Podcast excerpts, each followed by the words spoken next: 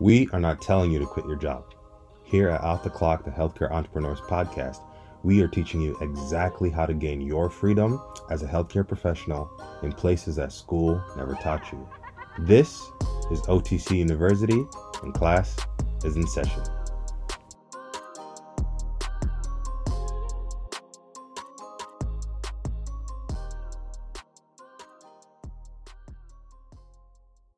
Welcome to another edition of Off the Clock, the Healthcare Entrepreneur Podcast. As always, I am the captivating, motivating, titillating, and money making Mr. Carl Bourne Jr. And I got my main man, Mr. Paulo Ching. Paul, say what's up to the people. Yo, yo, it's me, Paulo Chang. What up, what up, what up? I'm happy to be here. Hopefully, y'all are doing great. And uh, just hearing my voice brings a smile to your face. I ain't cracking no jokes today, so we're here. To, we're on business. All right, we're on business. But um, no, I'm happy to be here today. The jokes are coming later. Just wait for it. Thank you for that, though, Paul. Guys, as always, you know, every week we love to bring you special guests that can improve your business, your brand, really improve your life.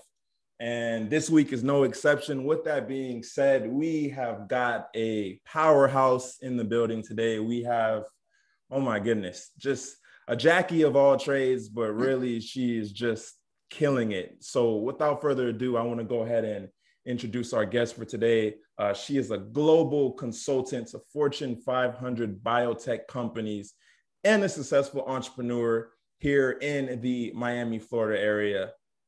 The company she builds and affiliation she keeps all share a common focus of promoting productivity, health, and life balance in the lives of entrepreneurial executives. She's on fire, y'all.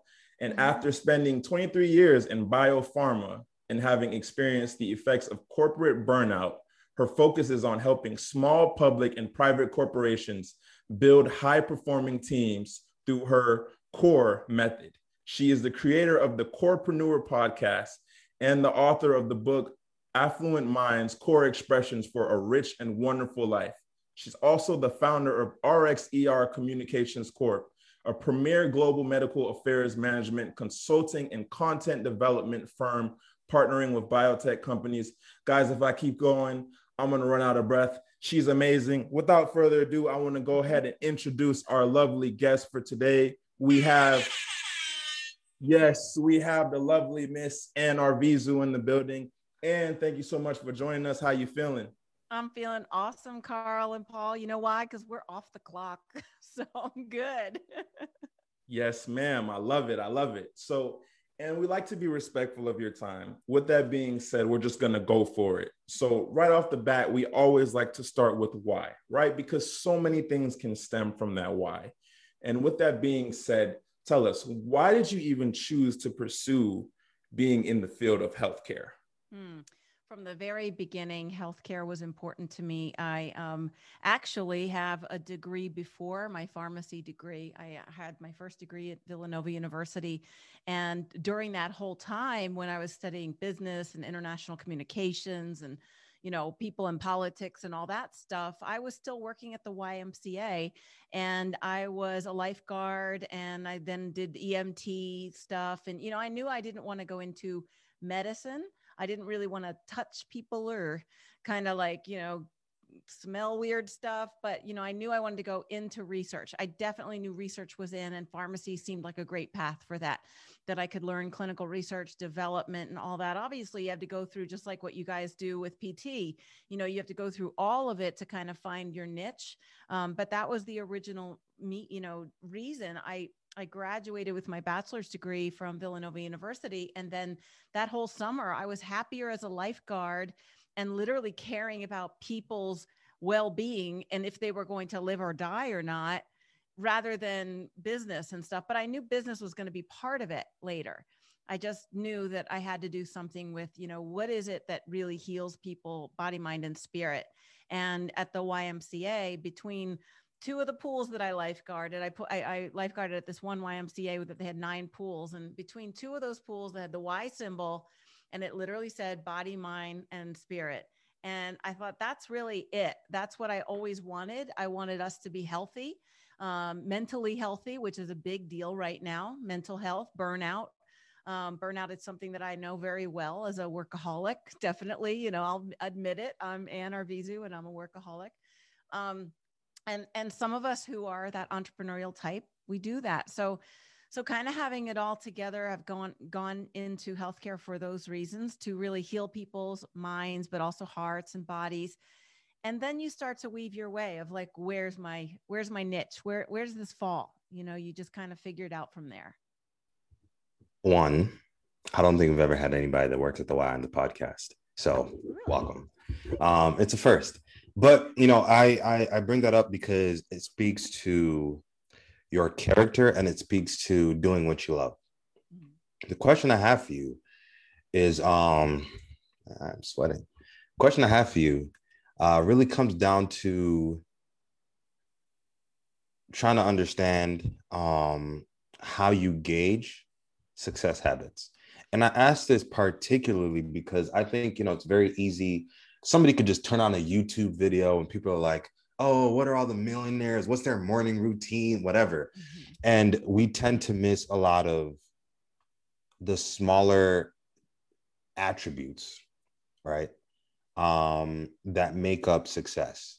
So for you, what would you say are your top three success habits that have allowed you to get to where you are today? Wow. What an amazing question, Paul. Okay.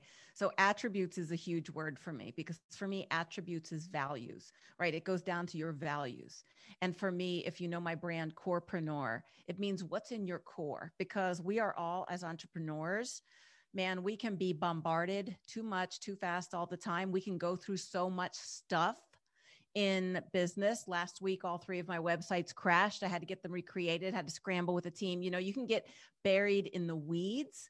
And if you don't have a strong, solid core, which for me is that mind, body, spirit, and spirit equals core. Core in Corepreneur is a an acronym for me, and it stands for four attributes. It stands for being centered, open, resilient, and energized.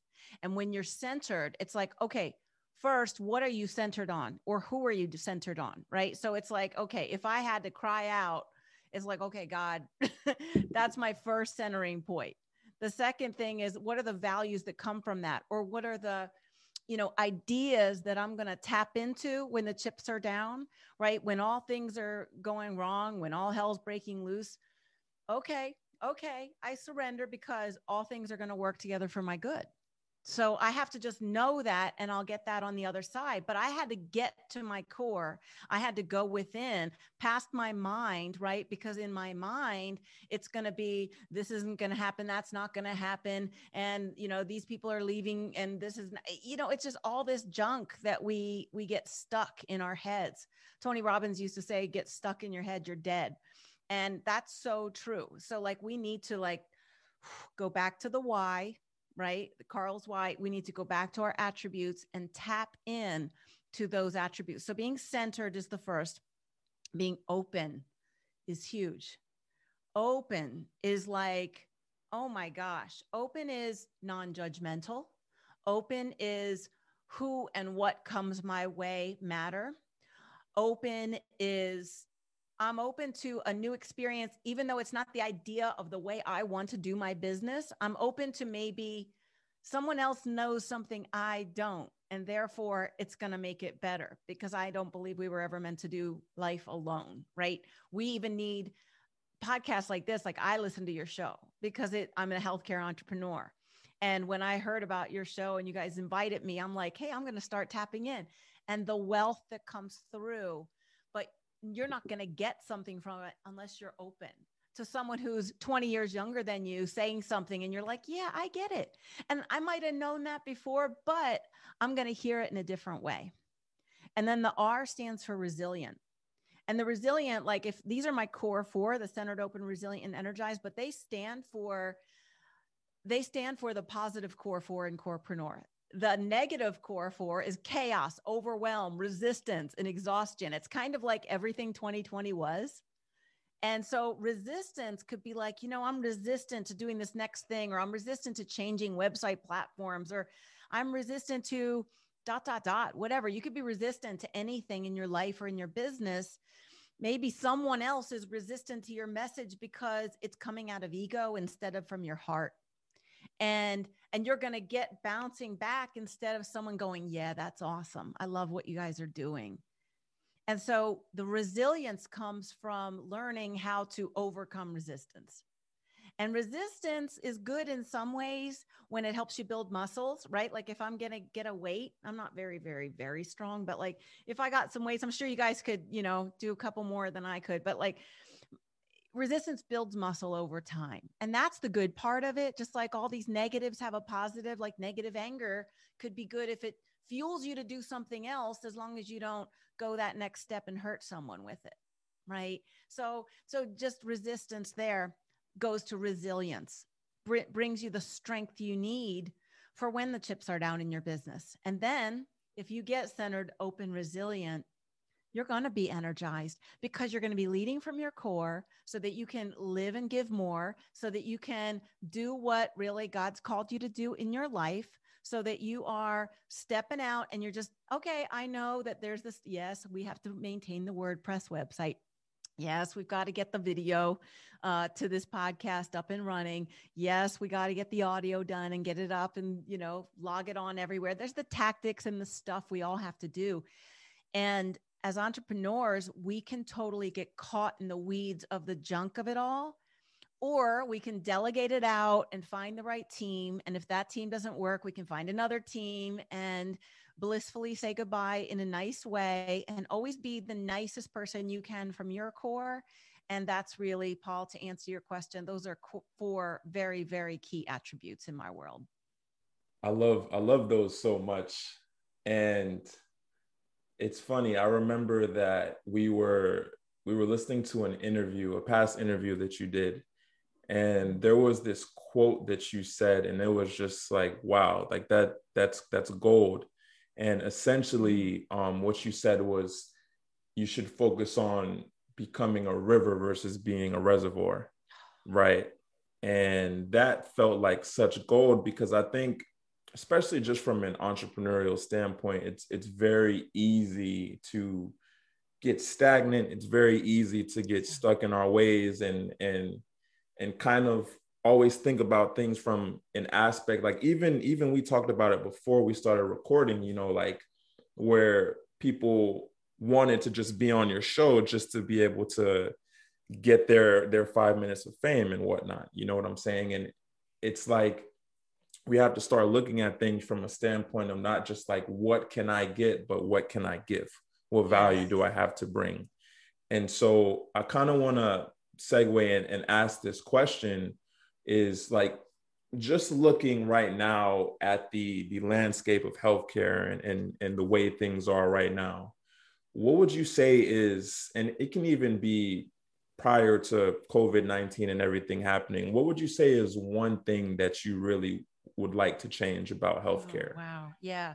Let's yeah, let's let's press the rewind button there because even prior to COVID-19, I'm from the biopharma industry, right? So it was too much, too fast all the time for every healthcare person that I know. I don't care if you're a physical therapist, a physician, my husband's a physician, I'm a PharmD, nurses. We have had it up to here. 12 hour days in pharmacies with no breaks, no potty breaks, no food is ridiculous. It's waiting. It's like accidents waiting for our patients to happen. And we go into healthcare because we care about people. We go into healthcare because we want to change the world for the better and and make a good living at it and get the nice salary. Okay, that's all good. But when you when you literally go into healthcare because I know I'm meant for this, right? When my niece went into being a nurse, she was just like, I just really want to help people. Like we start off so idealistic and then we get jaded so fast that first year when it's like, you know, like 12 hour days. Or for, for me, it was my other office. This is my home office in Miramar. I have a home in the Keys. I have a home office there. My other home away from home was the Miami Airport Lounge because when I'd be in there, I'd be on business trips or I'd be on the plane all the time. I was jacking up like the 90,000 miles a year and super platinum plus on American Airlines and all that. And eventually, what is it serving me? it's giving me radiation poisoning when I'm on a plane too much. It's not allowing me to be with my family where I want. Um, one of my hobbies is boating. I want to do that because if I do that on the weekends, I'm going to be happier on Monday towards whoever I'm serving. So the landscape of healthcare was very, very draining and still is. And what I had hoped to see during last year when everything switched into Zoom and all that was at least in big business, big pharma type industry, I was hoping to see a little bit of a, a, relaxation process, letting people do what they need to do, especially as women in healthcare who are now like on Zoom all the time. Before you could actually just be on a phone call. Remember those? And uh, and you could actually not have all makeup on and everything. So for women, that's like a thing. And now it's like we have to be Zoom ready. Like I don't, I only want to schedule all my Zoom calls on Wednesdays and Thursdays because it's the only time I want to have makeup on. Because we need our time down, and we need our time like to recover and restore ourselves from a soul level, really. So I think that for healthcare in general, the good news about the pandemic happening is that at least something I see, you guys might be on Doximity or kind of similar types of platforms as, as well for other healthcare professionals. When I go in and I see the pharmacists and the physicians talking in there, it's like, you know, we've had enough now. They're really ready for this new conversation they're ready to say something isn't right. I don't know quite how to fix it yet, but it's time to make that conversation happen with every organization. So, hospitals, with uh, institutions of healthcare, with mobile healthcare units, with, you know, how am I getting to people's houses to do physical therapy or to do nursing? My friend Sharon's a physical therapist, and she leans on me as kind of a mentor and advisor for her even though she's my friend she doesn't have to pay me right? So so but i'm going to sit there and help her when she's starting this mobile physical therapy business. And the first thing that happened to her was she texted me last week and she says you know the first person i told about it instead of my you know my family and you was my next door neighbor because he just happened to be there and he slammed the idea that that was even a good idea. And i'm like any entrepreneurial idea is a good idea. If you're there to solve a problem, then you're creating a niche market that someone needs. If you can see that one of your ex patients needs that, then go for it and stop listening to all the noise out there because there's so many voices and so many courses that they'll tell you this is how you have to do a Facebook ad and this is how you have to do a launch and this is how you have to do this and this is how you do this and you'll be end up spending all your time in courses and money and doing this stuff instead of just taking you know what? I drink my Kool Aid too. I hire the right coaches and the right mentors, and I don't care what I have to pay them because if they're going to give me the right answers, man, that's worth, like what you were saying earlier, Carl, solid gold. And that I think has been a major problem with healthcare.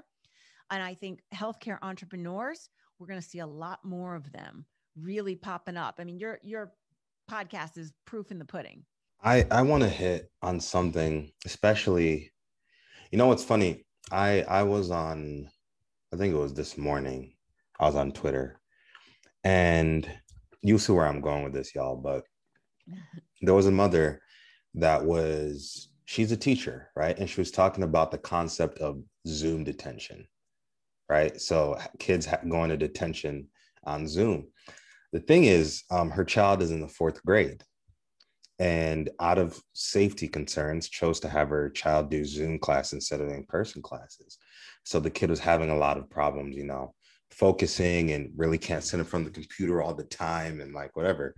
And so they were like hey your kid has detention and here's a login to come into zoom. Obviously she was like listen i'm not about to send my kid to detention on zoom. That's counterproductive but but the reason i bring that up just speaks to the not even the precipice, kind of like the final point which 2020 exposed that a lot of professionals are dealing with that burnout, that exhaustion, that impending feeling of like never ending approaching doom yeah, when it yeah. comes to just feeling like you're always preparing, but you're never prepared yeah. as a healthcare professional.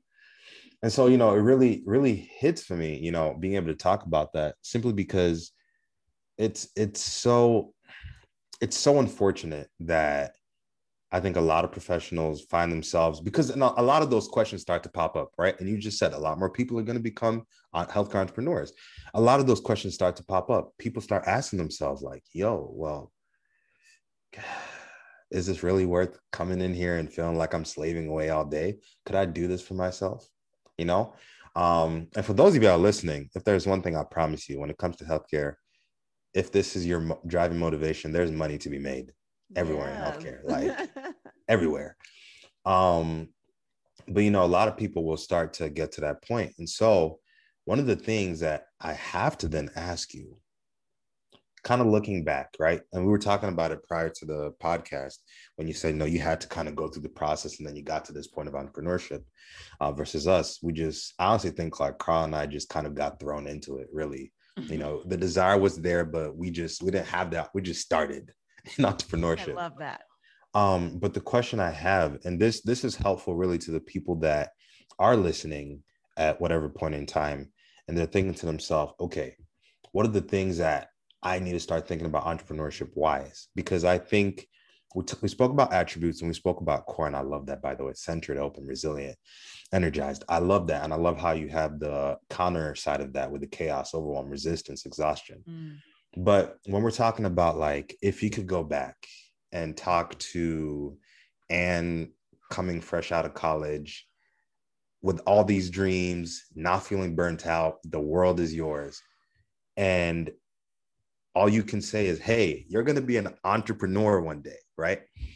What would you tell yourself at that point that would better help you get to where you are?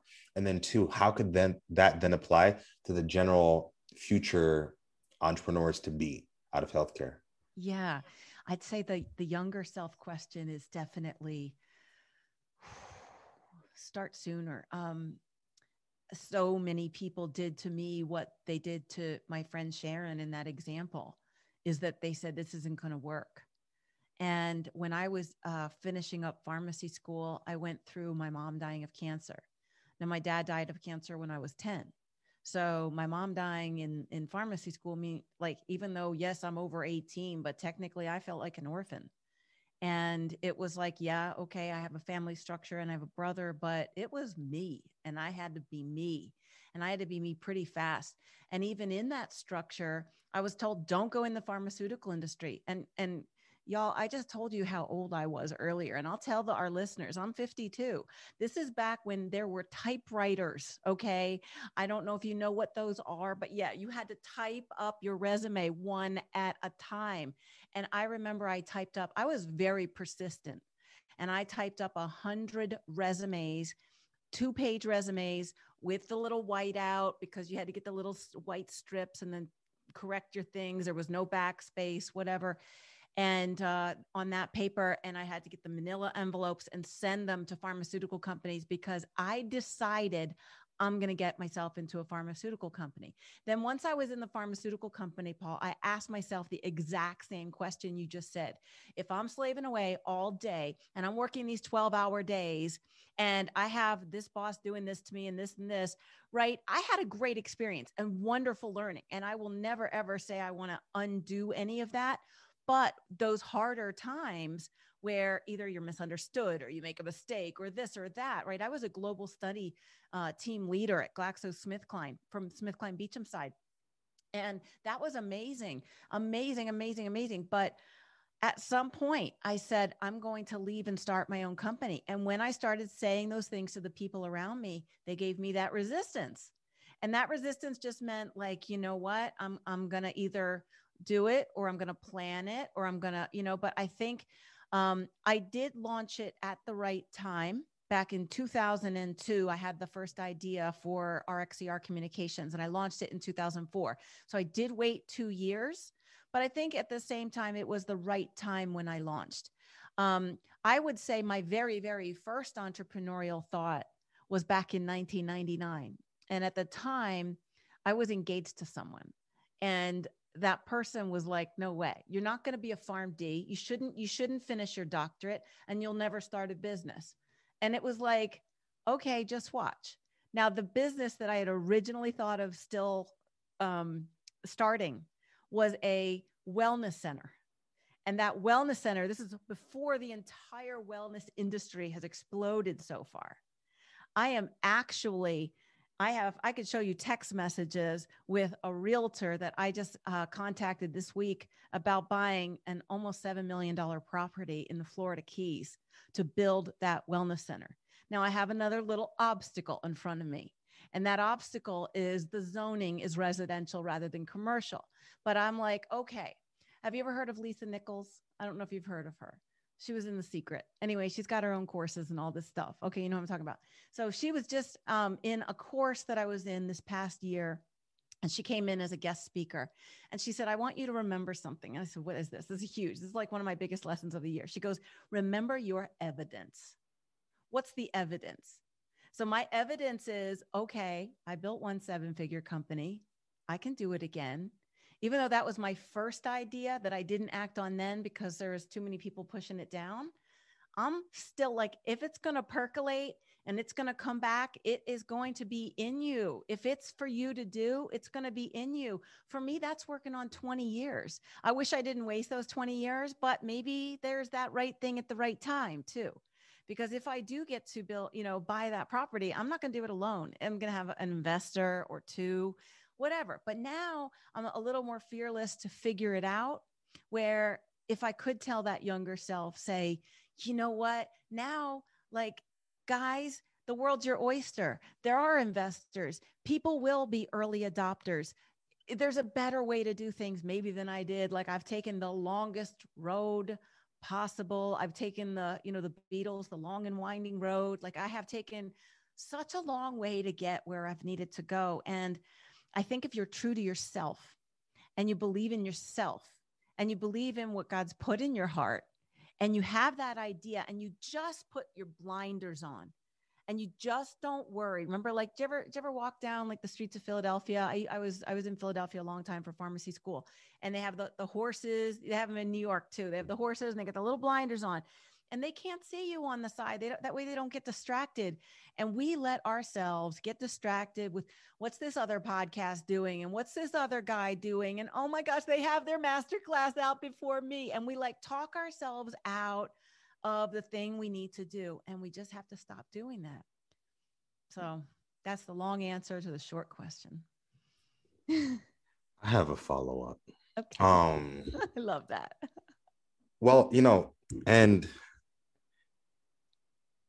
really it comes down to kind of, and I originally I was going to ask you about like, you know, the importance of like the people around you, mm. but we we can go into that, but that's not. I don't want to know about that right now. What I do want to know about um comes into that like mental. Now, talk when we talked about resilience, there's that mental resilience that's required, yeah. and you kind of spoke about it, but I think that's one of those things that, boy, like you either figure it out very quickly in entrepreneurship, or you you just drop out.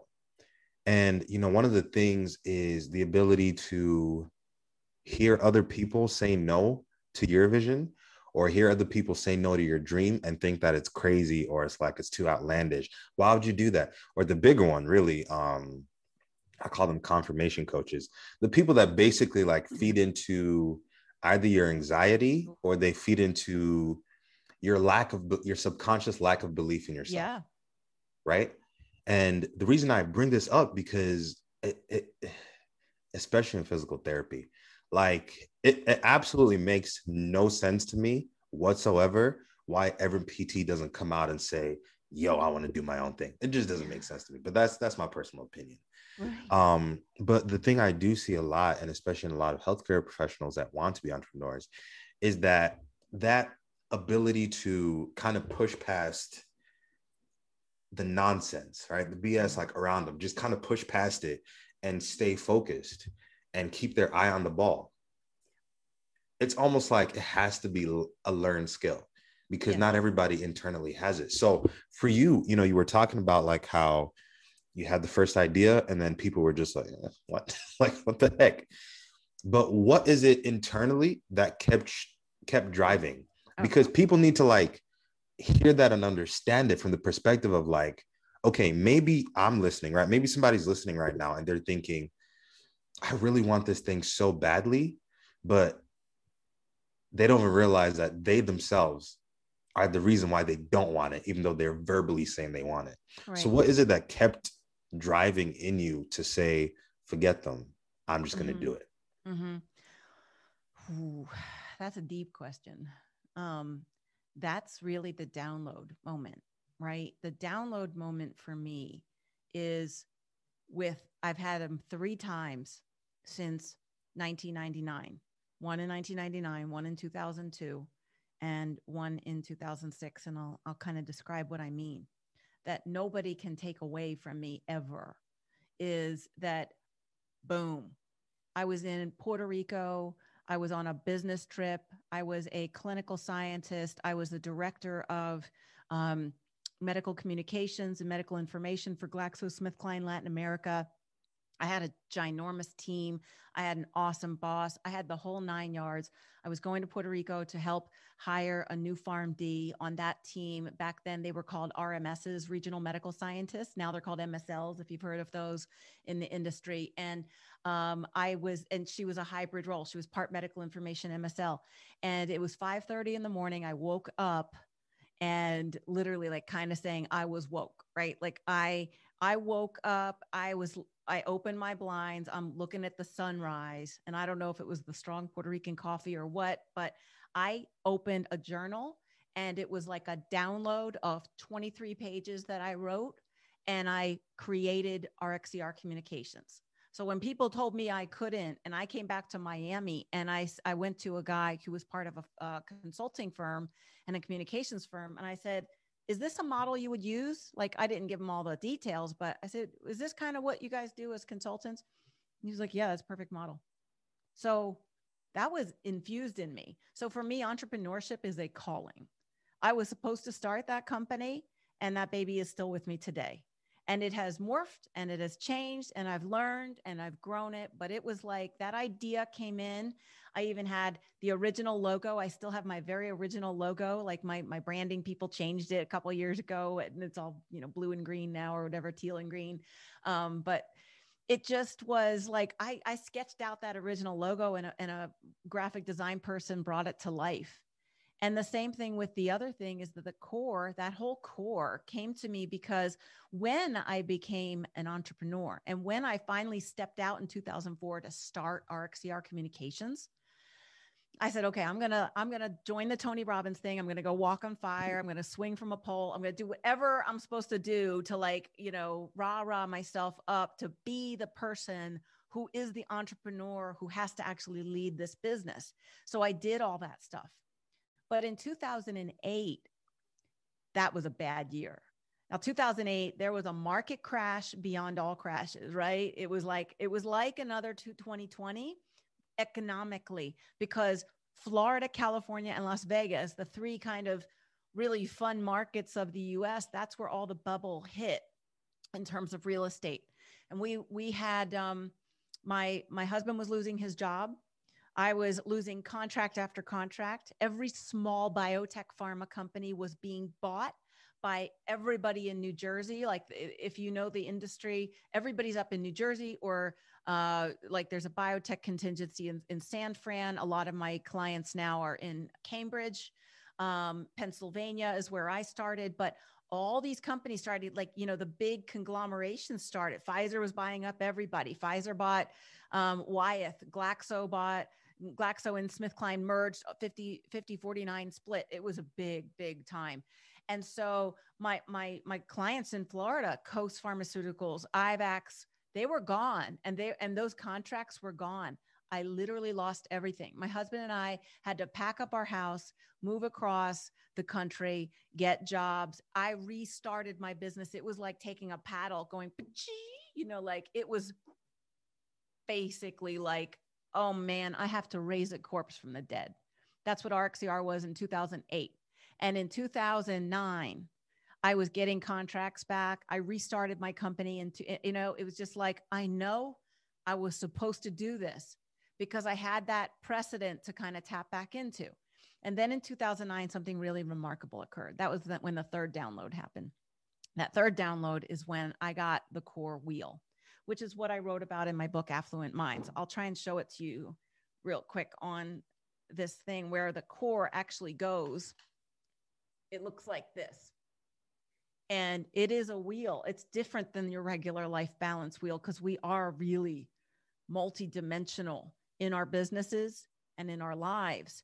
And there hasn't been a work life balance model like this ever before because there was a problem because this whole time in entrepreneurship i not only did all the you know the events and all that stuff and did all the courses i became a certified coach a certified consultant certified in nlp i really did do a lot of deep work on myself and receiving this was like i'm sitting there pecking away at a corporate spreadsheet in one of my new clients in pennsylvania and it's this giant like publication spread, spreadsheet i had like 1900 publications to go out within a year for this big corporate client. It's a big deal. It was like a couple hundred thousand dollar contract. And um, I'm sitting there like, and the download happens. I got across, I, I walked across my office to my whiteboard and I drew this wheel out, what you saw. And in the be- in in the very beginning, because it was personal to me, it, it didn't have the core in it. That didn't come till later when I started asking my clients, "What's in your core? You know, what's at the center of all you do?" like patient centricity, we always say. And this is what the first one looked like. It was like, that's all I could muster. I'm like, okay, all right, God, you're in my finances, you're in my career, you're in my relationships, you're in my health, you're in my personal life, you're in my social life, my cognitive. What am I feeding myself with? Am I feeding myself with news and doubt? Or am I feeding myself with something that's going to get me through this hard period of time? Right. So that when that came to me, like you can't take that from me. You know, you can't take that away. I know that I have to teach it. How that happens is another thing. I think like the how is where people really mess up. So they have this idea. They know it's theirs. Nobody can take it from them. Just like I said, these are my things. But how it looks, what the colors of your website are, you know, people trip up on the how and the to-do list and the stuff around it and um, it doesn't have to look like like i and i know people of faith like because I, I am a person of faith. I know people will be like well god what do you want it to look like? And he's been there going well adam you name the animal. You know what i mean? Like it's a co-creation. Like we can make it look like any way we want it. We can pick any color we can pick any brand we can pick the name. We just just go do it and have fun, right? At one point last year, I was like, well, maybe I should get rid of the Corepreneur podcast. And then my producer goes, well, why would you want to change the name right now? Like I just had 40,000 downloads. like, you're going to change your brand. Like, but I think we self sabotage ourselves going, oh, well, maybe this is a better name now for this, or this is a better thing, or better color, or better brand. And that kind of stuff is so superfluous. So I think like in the in the grand scheme of things, just what are those main ideas? Go back to your core. What are those ideas that you have? What's that person, that icon, that that avatar people call it? For us, it's patients, right? Because we're healthcare entrepreneurs. What does that patient need? How can they be your client? What can you serve them with? And if you can be a servant leader to them, the money really truly will follow. It just takes momentum. That's why when you guys said, you know, what do you would you like us to focus on anything today? I'm like, no, your listeners. That's what we need to focus on. Because if people care about ever hearing me again, they'll look me up. It doesn't matter. They'll figure it out. They'll know who Paul and Carl, Paul and Carl are. They'll know what off the clock means. But you know, you, you hear what I'm saying. I see you heads nodding. So I'll stop now. You just dropped so many gems. Oh my goodness. And one of so one of the things that me and Paul are very pro about is pro personal development, right? There's no there's no growing your mindset, there's no growing your brand or your business without that personal development piece. Mm-hmm. And so we try to we try to get the personal development sprinkled in sometimes in the form of a book or you know anything like that that a guest may recommend. And for you, I kind of want to change it up a little bit because I already know, we already know from a previous show you did that a critical book for you was The Alchemist. Mm. And let me just say, that's like top three for me. So I so I 100% agreed with that. But what I want to do is I want to give the listeners an opportunity, especially for those who have not read the book, um, from your point of view and from someone that's been able to create the brand and businesses that you've been able to create. Looking at the alchemist, what would you say are the the core principles or gems from that book that really you took those and you applied those and felt like it helped transform your business as well? Mm, yeah. I mean, just think about the word alchemist. We're here transforming something as entrepreneurs. We create something out of nothing, right? Jesus turned water into wine. We're creating like digital stuff and making a website. We're we're transforming audio waves into something that will touch someone's heart and change the way they think. And so, in our ways as an entrepreneur, we are an alchemist. So, that's kind of, I think, the overarching. But I love the story itself because Paulo Coelho is just a master of prose. You can just eat his words. They're so, so good. I, I should take that book on uh, with me on vacation next week and just reread it because it's so inspiring when you see this person going on his journey and the journey like we just want to get through it but the journey's really what it's about and who you meet along the way and who you learn from and who learns from you and that's the beautiful exchange. That's what makes us in complete unison on this podcast today because we're speaking the same language. But sometimes the mentor that shows up or the person that needs to teach you that next lesson or that person that needs to come and give you a hand is not who you think and like that's so important because that goes back to open so i think that like i i feel like all roads lead to core that's just my brand right so but i feel like that leads you to being open to saying wow you know i it's kind of like i don't know if you um, saw the movie the greatest showman Oh, such a good movie.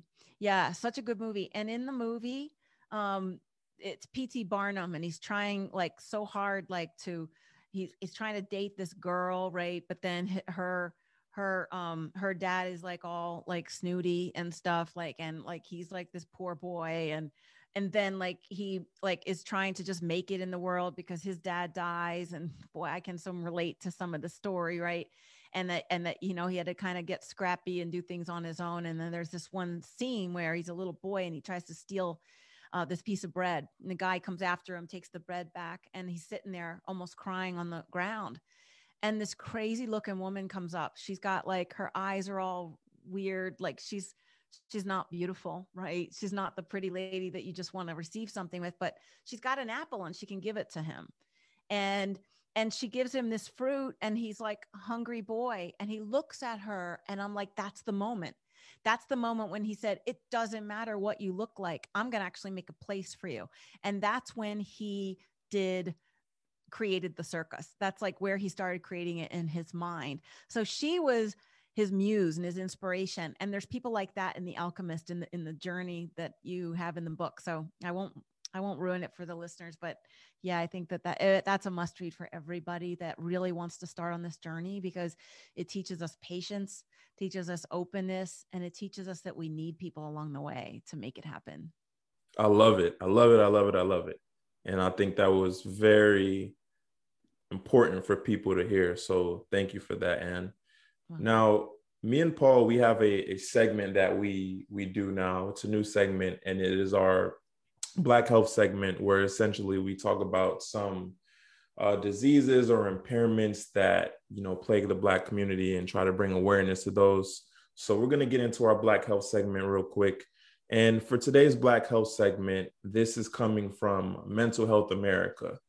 Now, while the rate of bipolar disorder is the same among Black Americans as it is among others, Black Americans are less likely to receive a diagnosis and therefore treatment for this illness.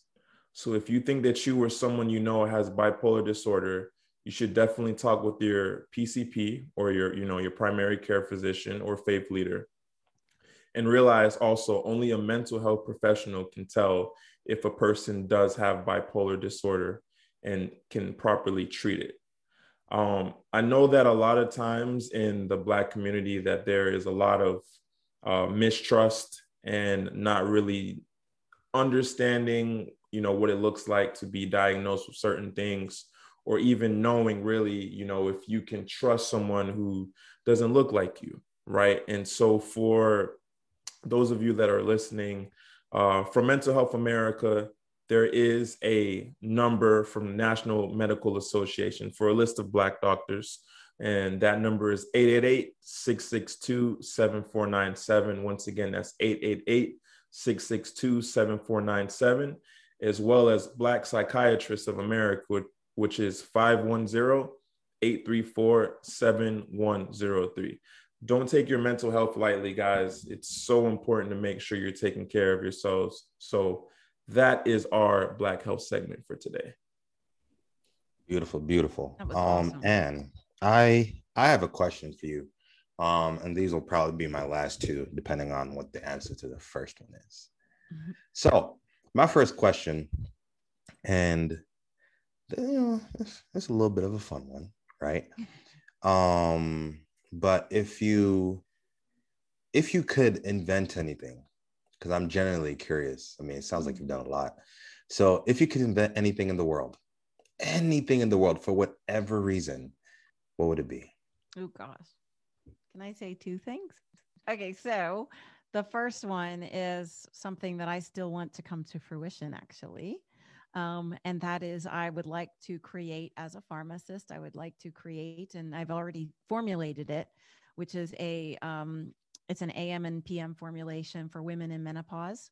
And it's a special formulation that helps us actually stay looking good as well as feeling good and sleeping well and kind of doing all that stuff. And, and when I create the Wellness Center, um, my brand is actually called that, you know, my brand on the shelf. I have like a website that's not up, but it's called My Green Apothecary. So I would like to create that and get that out to the world.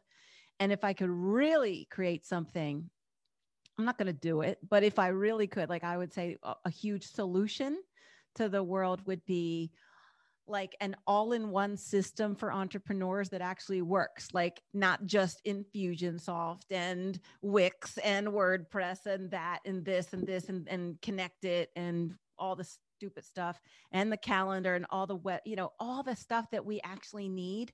Why isn't it all in one place? Why doesn't somebody just buy it all up and just you know get it done? So i actually know some women who are trying to do that right now which is kind of cool. Um, so if if they didn't think of it first that would have been the other thing that i would have wanted to do i'm going to ask another fun question because we like to have fun here as well and just based off of i know you just mentioned one but just just kind of thinking about other things like what would you say are are three things that are on your entrepreneurial bucket list besides what you just mentioned to relax and have fun. Because i think as entrepreneurs we end up like working way too hard. If you have a hard work ethic in your company and then you think i'm going to just take that same 40 hours somehow it spreads into 60 and um, you know, there are, it's really hard for me to get out of the routine. And moving yourself out of the weeds is not on my, not on my agenda this year because I had some staff changes at the end of last year. So I'm like kind of recreating some stuff, which takes more of me, right? Takes more of me in training and all that, and, and some people that are on my team doing some stuff and putting the right people in the right places, right? Like if you need a driver in the driver's seat on the bus, then someone who's more passive and not proactive isn't really going to work for you. It's going to be hard and and and and cause long-term tension. So I'd love to get to that point entrepreneurially where I really can be CEO and not just COO, Chief Operations Officer, um, and and being in charge of everything. That's that's really something I've done, but then I've dipped back into the weeds to be honest in this past year because of having to shift. And sometimes as an entrepreneur, you have to do that. I think that even, you know, I'm drinking hint water right now. You've probably heard of hint water and it just tastes good, makes me drink a little more water than I should. Um, and I met Kara Goldin. She's actually going to be on my podcast. She founded Hint Water. And last year during the pandemic, like we we we met at a Ritz Carlton on South Beach. Um, you know the the one on Lincoln Road because Carl, you're from Miami, um, so I you know where I'm talking about. I was there a couple weeks ago, and I actually saw her and met her in the elevator, and we're walking down. You know, we're going down the ele- elevator, and then she was going to be the keynote for the the meeting I was going to go to and we have our masks on. I was like, wait, you're Kara Goldin. so we've literally had that elevator conversation, and that was important. Like, you never know who you're going to run into. And she even talked about being in the pandemic, and uh, you're going to love that episode when she she tells her stories. But she was going to Target at seven o'clock in the morning, and she was stocking shelves. And like this one Target, I don't even know, you know, what state or whatever sometimes as entrepreneurs we have to like do that because in the you know right when the pandemic happened the the stores were still open but all the employees were off her entire huge staff of thousands of employees were off and so she goes to this one store and the and the store manager of target was there and people were like you know we were deathly afraid back in march last year deathly afraid so she's like double n95 masked and everything and so are the store managers and it's seven o'clock in the morning they're standing like 20 feet apart and he's like, Well, where's Ben? And like that was the where's Ben story. Like Ben was like the stocking guy, right? And she's like, Well, I'm I'm Kara, I'm filling in for Ben, right? So like she didn't even tell him she's the CEO. She's just doing what it take. And then she was able to be like, you know what?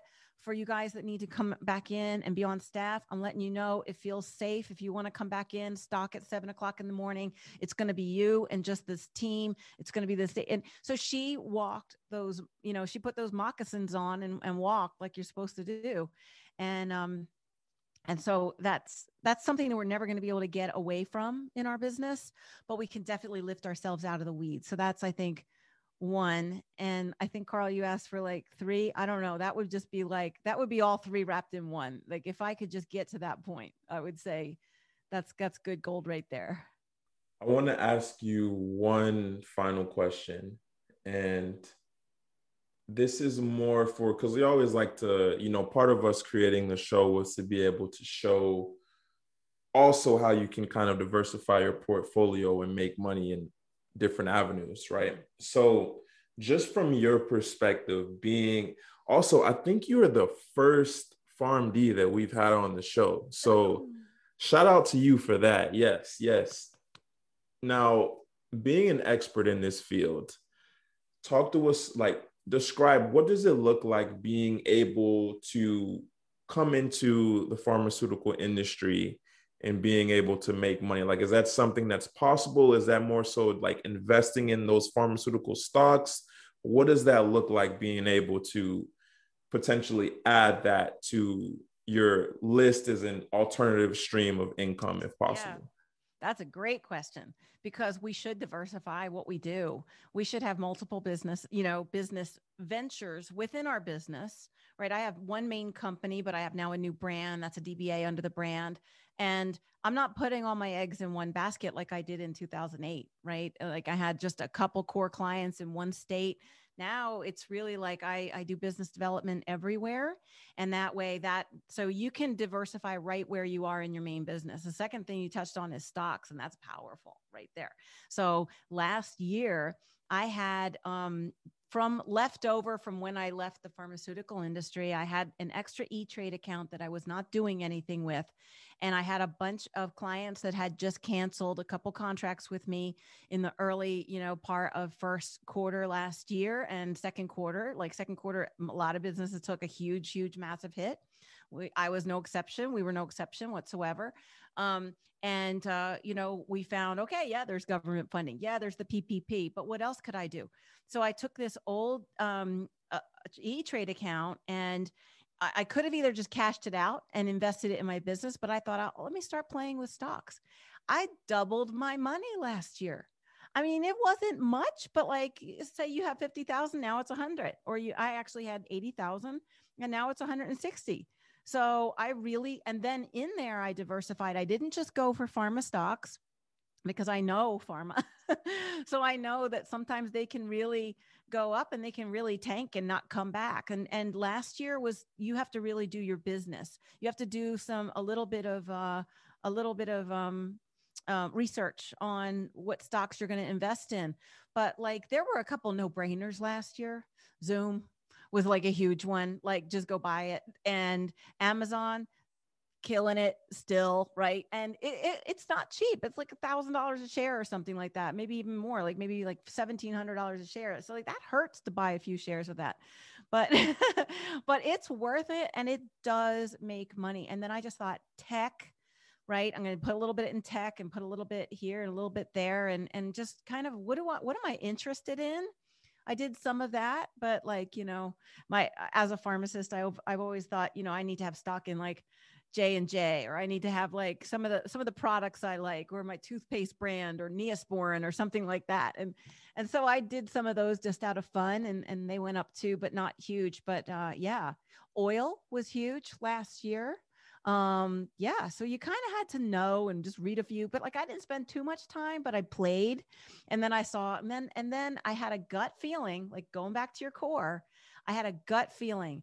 They they i saw this report on this brand of coffee and it came from china and it just like was like eh, it rubbed my core the wrong way. Not to say you shouldn't invest outseas you know like i have overseas stocks i have asian stocks whatever but but there's that one thing. It was just it said wrong and they they took the money from every they took t- took the money and run for, from everybody like they just did that and so it was bad like i finally like it finally came back enough to where i said okay I just sell it and just move on and not worry about it. You know, it's a little bit of a loss, but that's okay. But there is a gain, you know, and and sometimes then you'll see it losing again, and that's when you can buy, buy low. So that was fun. Like it's just why not? Why not be a little day trader? Most people wait till they're retired for that. Let's do it now. I, I have one more question for you. And mm-hmm. this is going to be an interesting question mm-hmm. because I don't think we've ever asked it before. In your opinion, do you think there's such a thing as having too much money? Wow. That's an awesome question, Paul, because I think people have limits in their mind on what what too much is for them. And I think that comes from you know, like I came from a family where neither of my parents had a even a bachelor's degree. And and so working hard and like my dad served in World War II, right? I had actually been adopted at birth. And now I know my birth parents. And similar situation, working hard, being independent, doing things on your own and different because they have become entrepreneurs, but like my my my parents that raised me were not. So they couldn't see like what a lot of money looked like and being raised catholic in that environment was like you know what are the things going up growing up in catholic school it was like poverty, chastity, and obedience. So that's great if you're a nun and that's the vow you take. But I was vowing to take, you know, I was vowed into entrepreneurship. That's what God dropped in my head. So I better open a ceiling there because Elon Musk or uh, who's the Apple guy? You know, um, you know who I'm talking about. Uh, like uh, all these big companies, uh, they weren't built because there were ceilings. They were built because there is a dream of making a prettier computer for Apple that's functional and and then you're going to make money on it. And yes, there's revenue goals, but you can't have a limit on them. And I, I've definitely learned that lesson. I've had to raise my own limits to think what's possible. So remember in the in, in the question you asked before of what would I tell that younger me of uh, that that first thought of the wellness center there's no way she had that ability to open the ceiling in her mind at the time. I saw the wellness center, but I didn't know about buying a 7 million dollar property. I still don't. I just have I just have a knowledge now that if other people can do it, I can do it. And I had to get to that point. It's taken 20 years and lots of therapy and lots of courses. so so I would say um is there too much money to be made? There's an unlimited resource of money out there. And the more money we make, the more we can help people if our motive is right. But you can't make it all at once because, in some way, shape, or form, you're going to lose it because it has to be the right motive in your heart. And you have to, like the alchemist, you're going to have to go through some tests along the way with money. And you have to be a good steward of it. And you have to not cheat on your taxes and you have to watch every penny. And when we lost all that stuff in 2008, I kid you not, my neighbors, we we actually live in the same neighborhood in Miramar, Florida, which is just north of Miami. And that we lived in before. We, we moved into the same neighborhood from the house we lost in 2008. That was a different cul-de-sac, but so a different neighbor at the time. I was coming home and his name was Sebastian. And he goes, Did you make any money? Because they, they all knew we were having a hard time. And he goes, Did you make any money this weekend? And I literally showed him a penny that I picked up on the ground. And I said, I made a penny today. I found a, I found a penny on my walk because I was walking and just worshiping and just like thinking and contemplating and all that. And I did not take that penny for granted. I'm like, I made income today. And so like when you take every penny for like this is this is what I have today and tomorrow might be a million or tomorrow might be 10,000. Doesn't matter what the number is as long as you are grateful for it and as long as you're stewarding, you know, the resources correctly. We don't always do it all right. Right? I'm like, "Oh man, should I have, should I have paid this other web designer they were gonna i, I was gonna save five thousand dollars is that like a not good is that vanity right like we all make decisions that have some flesh in them and or we try to make decisions the best we can at the time and that's the beauty of being a coach is that i lost and dropped judgment a long time ago even with myself and that is that people make the best decision with the information they have at the time and when you know that you don't have to worry about what people say or what people do or how much money you have or what you did wrong. Just know that it's there and it's available and waiting for you. I don't think that there's a ceiling on it. I just don't know. Like, I just, uh, in fact, I was on a call. I'm in an entrepreneur group for all women making over seven figures. And um, I was on a call that like I feel like the baby neophyte in that group, which is great. Like I'm finally not the smartest person in the room. I'm like the dumbest. And um, she goes, she goes, yeah, yeah, my consulting business, I grew it to 48 million. And I was like, oh, is that what's possible for me? Right. Because sometimes you don't know what's possible for you unless you start hearing other numbers and you're in these kind of. So I can't even know how much I can make right now, Paul, but I know it's more than I'm making now. So that's a good thing. I love that. I love that. you just say you don't know how much you can make, but it's more than you're making now. and to the listeners, I want to let y'all know listen, I don't know how many more t-shirts we got to tell y'all about, but I can tell you something right now. Um, if you want to get it today, look, this is what you got to do. You already know what it is. You already know the line. Text the word shirt to 321 384 6275 if you're in YouTube land. And y'all, if you are not watching our episodes, please go on YouTube, watch these things. There's a certain element that you might be missing out on by just listening. Also, come and watch it if that's your thing. If you don't want to see my face, I understand it. It's okay. I don't take it personally. But if you want to see what these shirts look like, you got to watch. Right. So text the word shirt 321 384 6275. I have the black one on today. Carl has the white one on. We have the gray. And yeah, that's all we got. Because if you listen to the other episode the other day, I told you we're not doing any more of those custom made ones. Should have done it. Should have done it by now. But also understand because we listen to a lot of things today that really change the game. For most of y'all, you might be doing something else as you're listening and didn't really get a chance to write down some of these gems. So we did it for you. But to get it, all you got to do is text the word study guide, study guide 321 384 6275. Text word study guide 321 384 6275 to get it today. Thank you so much for that, Paul. Wow. And this was a pleasure. Seriously. Thank you so much for coming on and, and dropping the gems and your expertise. And, you know, we definitely don't take it lightly.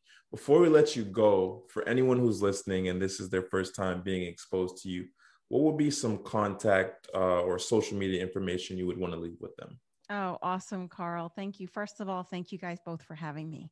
Um, it's a pleasure and it's an honor. And the more we give, the more we're going to receive, right? So we just did a lot of giving today for your audience. So I love that. I would definitely love to get you guys on the Corepreneur podcast too. So I would love to tell listeners um, about the Corepreneur podcast. Um, you can find it on Apple or on the Pharmacy Podcast Network. So definitely look it up on uh, Apple Podcasts or Google Podcasts or wherever you listen. Um, I am the author of the book Affluent Minds, and it is a three part book. You can get that on Amazon or anywhere books are sold. So it's Affluent Minds Core Expressions for a Rich and Wonderful Life. I'm all over social. I'm very social. Look up Ann Arvizu, annarvizu.com. Go to corepreneur.com. Uh, if you happen to be a pharma company and need my consulting, rxercommunications.com, but I doubt it. I think this is for entrepreneurs only. um, but yeah, I, am all over social. I like Twitter. I'm in Clubhouse, and um, I like. Uh, I mean, LinkedIn. I guess was is my my primary platform, but you know, I'm on I'm on Facebook and and Instagram also, begrudgingly. But yeah, I'm not really. I try to dip into social media and come a, and dip out because there's too much to do. But um, on on Instagram, I try to inspire people with some good quotes and stuff. Um, so yeah, just look, like if you um, link in with me or whatever, and you say I, I found you on off the clock, I am happy to follow back and all that kind of good stuff. And and yeah, I have a corporate to freedom checklist that's down off my website right now, but it should be back up by the end of the week.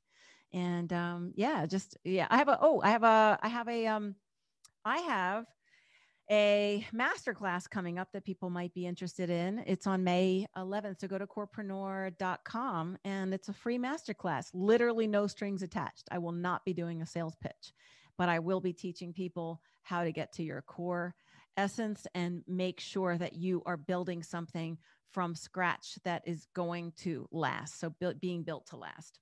Perfect. Perfect. Thank you so much for that. And to our lovely listeners, guys, you know what time it is of the episode. It's time for us to fare to fare you uh, a good day, and we'll have to see you guys next time. But before that, please do me a favor, me and Paul, scroll all the way down Apple Podcast off the clock, the Healthcare Entrepreneur Podcast.